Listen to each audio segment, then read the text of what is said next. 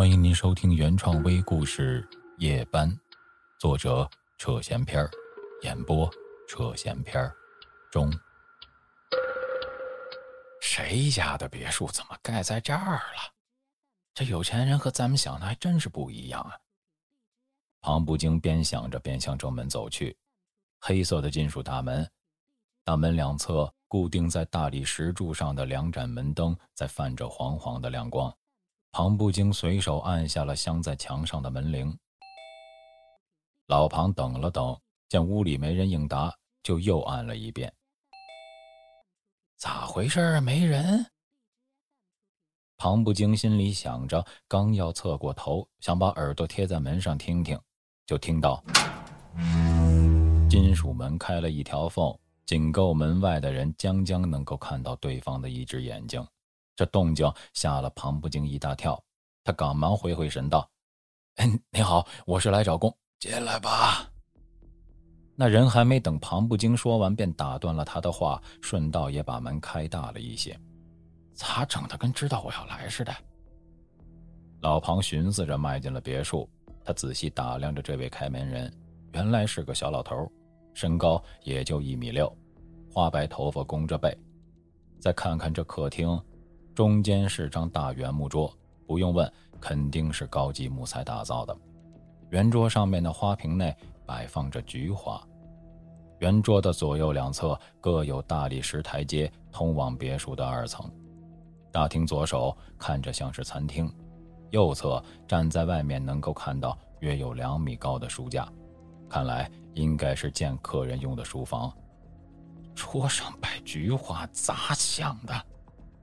庞不惊这心里泛起了嘀咕：“ 这四周啊，就这一户人家，房主一家人常年不在。我呢，是白天值班，这不岁数大了吗？从早盯到晚，精力不允许啊。所以啊，这房主便发了招工广告，招个晚上值班的。走，上楼。”带你去你住的房间。小老头边说边朝着楼上走去。大爷，您您也住在这儿？庞不惊跟在后面问道。以前没有夜班的时候是住在这儿，这不你来了吗？我呀，待会儿就给儿子打个电话，叫他接我回家。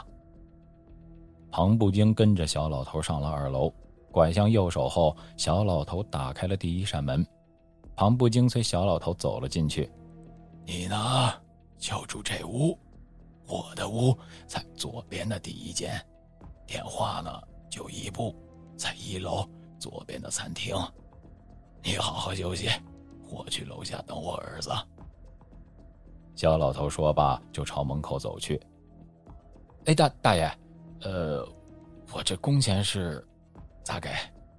庞不惊赶忙问道：“每个月六千块，月底直接给你现金，差不了你的。”小老头说着就关上了门。庞不惊仔细打量起这间屋子，一个大衣柜，木地板，墙上贴的是浅蓝色的墙纸。打开五斗橱，好嘛，里面已经放好了换洗用的内衣裤。来到卫生间里，里面的洗漱用具也是一应俱全。庞不惊躺在大床上想着这一切，这富裕阶层的人家就是不一样啊！这也许就是新的开始。虽说这荒郊野外的八里地也不见一个人，但每月六千元呐！我老庞认了。一阵关门声打断了庞不惊的思绪，他从床上坐起来，走向窗户，向下望去。小老头颤颤巍巍地向着那条来时的小岔路走去。就在即将进入岔路时，小老头回身，似笑非笑的向着站在窗边的庞不惊挥了挥手，便转身离去。这小老头有点意思啊，庞不惊自言自语道。